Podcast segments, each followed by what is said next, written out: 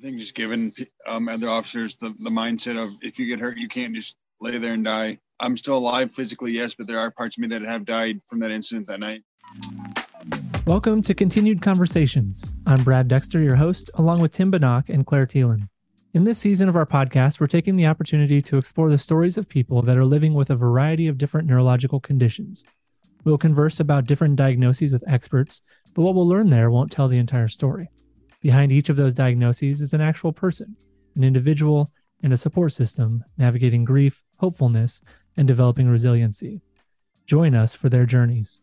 Well, welcome back to the conversation. Uh, on our last podcast, we opened up some dialogue with some clinical experts regarding traumatic brain injury. And uh, today we are hosting Arik and Megan Matson, who are really the experts in real life uh, and living with the traumatic brain injury, um, like Arik has experienced and, and Megan as his wife, uh, kind of helping move their family through that process as well. So welcome to the podcast, Arik and Megan. Hi. Hey, I'm I'm wondering if you guys could just start us off and share a little bit of Arik's story. Uh, you know, how how did this injury to the brain happen? Yeah, um, it's happened on January sixth of twenty twenty. It was actually an overnight uh, and overtime shift that Arik had picked up. So he actually wasn't even supposed to work that day.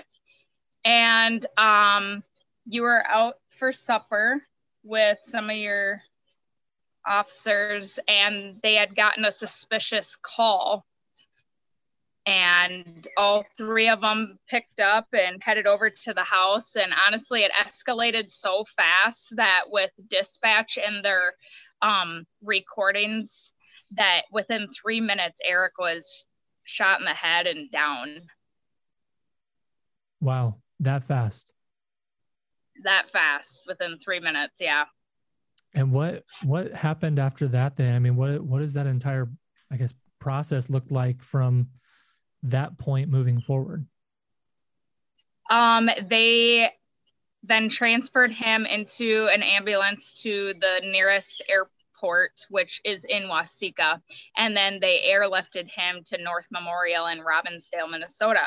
And as they were taking care of Arik, um, the chief of police had gathered um, a state trooper, D N R officer, one of our close friends, and an investigator, and they were headed to our house where I and the girls were located at. We live about twenty-five minutes away from Waseca, and um, I was putting the girls to bed and doing laundry myself, and by the time they had arrived to our house, the girls were actually sleeping, and um, I was already in bed.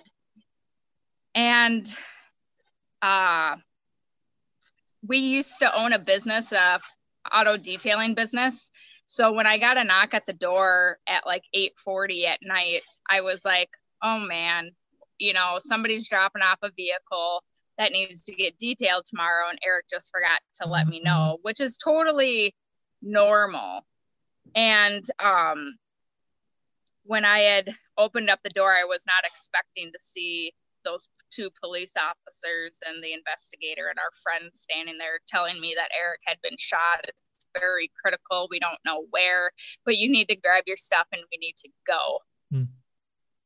So then I had had one of the officers run next door to, over to my mom's house and grab her so she could come and stay with the girls. Thankfully, the girls hadn't uh, awoken from any of this um, going on, the talking and the packings of the bags. And before I knew it, I was in a helicopter being transported up to Arik as fast as possible. Wow. And so... So you get to Arik, and um, he's uh, he's in the hospital at that point. How much time did he spend in the hospital before he was able to go to a rehab setting at all? Um, Arik was in the hospital for the first three months, and then he um, was given the opportunity to come down to Q L I in Omaha, Nebraska, and spend the next... Well, we didn't know how many months, but the next seven months of his recovery down there. Okay. And Arik, from from your side, when when do you like recall, like what, what's your first memory after Wait, any of that happened? Like an operating room and Megan coming over and telling me you got shot in the head last night at work. Wow. Wow. So, so that's a, I mean, that's a lot. And you guys were, um, it's been a, a few years now since all of that happened. Right. And, and, and so I hear you talking about that, and it's really, it's really heavy for anyone that's listening, for any other, you know, family members that might be listening to this too, but there's been an element of like healing for you guys along the way, but that doesn't mean that the, the healing process was, or has been easy, right? No, there's definitely been some very testing situations that God has put Arik and I in our marriage to the test with, for sure.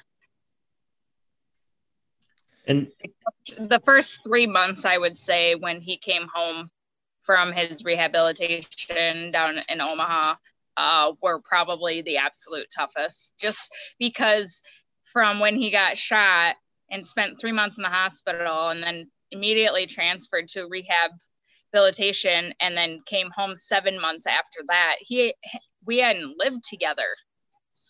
And so being in our home setting and him being so frustrated with not being able to do what he was able to do the last time he was at the house, that was hard to adjust. Yeah. And, and Megan, I, can you talk a little bit more maybe about some of the things that have changed um, just for your family? You know, Brad and I were talking about this a little bit prior to the, the podcast, and, you know, we have, we have young children, and um, just like the both of you. And so how does that, walk us through the process of, um, you know, breaking the news to them, and how did they take that, or how do you navigate that with young children? So with our girls, um, they were five and seven at the time. And your first instinct is to protect them, correct? You're like, they can't see them. How am I going to tell them? Yeah. Like, I got to, you know, make this look like stars and rainbows for them so that they're not traumatized by it. And how our girls actually found out is um, they had taken my phone. This was on the third day. They had taken my phone to, you know, play a, play a game. And they ended up going through my pictures, and they actually found a picture of Arik that I had previously taken. Oh, wow. And they held their emotions in and actually confronted me when we got back to um, the home that we were staying at. They brought me in the room. Remind you, they're five and seven. Yeah, and they're wow. sitting me down, saying, "Mom, we need to talk." And I was like, oh boy. And they're like, uh, we're not very happy with you. We know what happened to Dad, and we seen a picture of him on your phone. And I heard you talking on the phone that like he got shot in the head. So it wasn't, I don't know. They kids, we don't give them enough credit at all.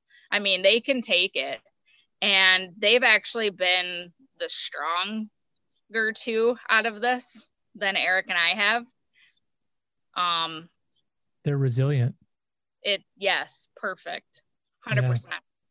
So you, you were talking about, um, and Arik, you can, you can speak to this too, but you're just talking about like, when you got home from rehab, you weren't the same, but everything else around you was kind of the same. And that was really hard. Can you guys, Arik, can you talk about how you've changed? What's, what's different for you? Uh, my motivation that or ability to to what would you say initiate initiate stuff is just not there. Okay. Interacting with the girls as much as you used to before, he doesn't. Yeah, I so I know um, just from you know working in the realm that we work in too, uh, having those roles change. I mean, where you are not only spouse, but maybe spouse and caregiver in some ways, uh, that's a really hard transition. And Megan, can you talk about from your perspective, how have you navigated that? How do you, how do you process through some of that?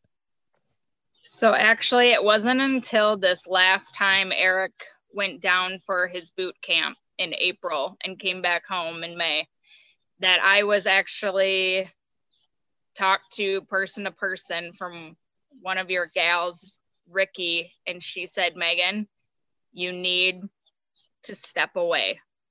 You are doing way too much. You need to take a step back. You are his wife. You are not his caregiver.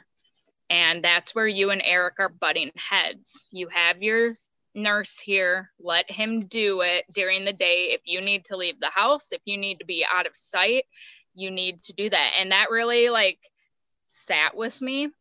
And so prior to that, I was literally doing everything. And Tyler was just here to be like Arik's, I don't know, friend, really. And now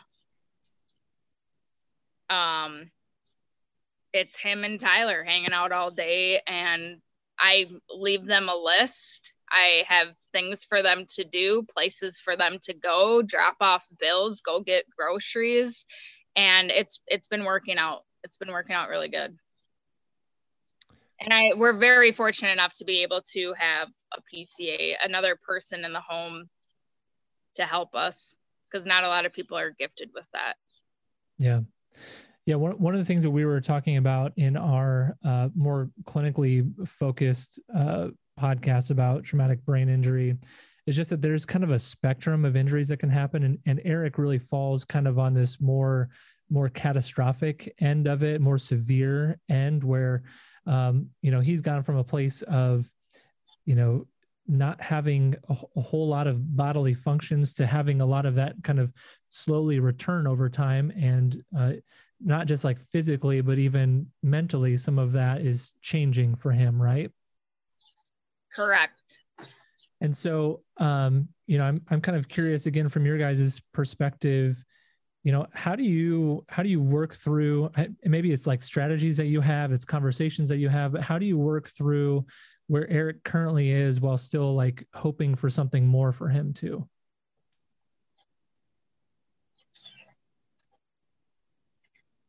Finding a goal and just pushing towards that goal. Like, um, it takes a lot for like duck hunting. So sure. Duck hunting season is going to be coming up here in the fall. So he needs to like prepare himself for that physically. Um, what do you think? I don't know, I always fall back on that line. Like it could always be worse. I hear you guys saying like finding things that are really like meaningful for Arik. And those are kind of the motivators that, that hang out there and that you kind of keep, you keep doing things for, um, whether that's duck hunting season. Arik, I've heard you talk about uh, your family, your girls, right? Being available. Yeah. And then we've been given the opportunity to actually do speaking engagements to share our story um, with local, I don't know, organizations around Minnesota. So we've actually traveled a lot, and that's very therapeutic for me on my standpoint. Um, what would you say fills your cup? Helping others out whenever I can, just by kind conversation with them. And then he volunteers too. We've gotten Arik into um, getting involved in the communities around here, and he volunteers, whether that's at the school, um, in the cafeteria, um, being a big brother for the Big Brother, Big Sister organization, um, working at one of the local diners. Um, we're trying to get him back into doing something with the D A R E program because he really liked that, but they also have him a part of like Nights of Night. You were, you were just talking about opportunities to kind of share your story. Um, and Megan, you said that that's kind of therapeutic for you. Arik, you said, you know, it's nice to, you know, be able to have, share kind words with other people. Uh, is there anything bigger to like being able to share your story with other people? Do you, do you feel like it's impactful or provides insight for other people?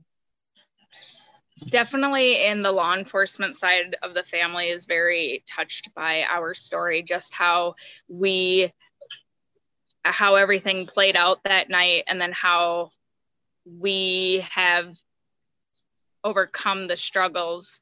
And um, ninety-five percent of couples in law enforcement actually get a divorce when something traumatic like this happens in their life.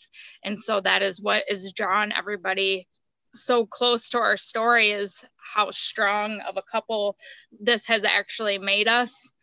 Um, when you say your vows, for better or for worse, a lot of people take that for granted, I feel like. And this is the worst that I signed up for. I yeah. mean, what happened to Arik is not his fault, and I'm here to take care of him. Um, and just signs of like how God is, has like pointed us in directions, whether that is making the system for attempted murders on law enforcement officers. We've been able to um, pass uh, Arik Matson bill here in the state of Minnesota to strengthen the sentencing time. So that was huge for us. And that opened up a lot of doors. Um, we do hope to write a book someday. Arik's actually going to write one, and then I will write one from his side and my side of things. But we just have to let things like settle down. We're so busy right now, just traveling a lot. Yeah, absolutely. I'm sure you yeah. have your kids in a lot of activities and such too. Yeah.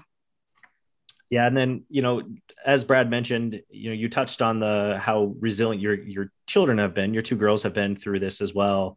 Um, what do you attribute some of the resiliency that you guys have? I mean, you talk about, I was curious as to maybe the community, uh, you know, of the, the family, I think of, of law enforcement. Um, does that add or contribute to the resiliency that you have had um, throughout this whole thing? I think just giving um, other officers the, the mindset of, if you get hurt, you can't just lay there and die. You know, I'm still alive physically, yes, but there are parts of me that have died from that incident that night. That was pretty good. That was good. Megan, you had talked a little bit about these speaking engagements and the books you guys want to write. Um, if our listeners want to follow your story, where should they go to do that? Um, I am super active on Instagram. So if you want to follow Arik and my story, you can find me at Megan Matson two two two. Otherwise, there is also a Facebook page um, that we do not run, but we have somebody else that runs it for us, and it's uh, the Matson Strong page. Great. I think you also mentioned that you guys had started a nonprofit. Could you tell us a little bit about that as well? Yes. Um, just last year around... Um, probably this time, Arik and I had started a nonprofit organization, um, and it's where we hand out scholarships to a couple of the surrounding communities um, that Arik actually worked in. Um, any senior that is going into law enforcement, we've been able to hand out um, five hundred dollars scholarships to them. Very cool. That's awesome. You guys, thank you for, uh, thank you for sitting down with us and just being willing to share your story. Um, the, some of the resilience that you guys have even been growing in, and even some of the hopefulness that you have in the midst of living real life and the rawness to all of that too. So we appreciate you doing that, and uh, uh, look forward to talking to you soon. Thanks for joining the conversation with us today. If you found it helpful, please share with your family and friends. You can learn more about us at kintinutelerehab dot com. Or check us out on YouTube, Instagram, and Facebook.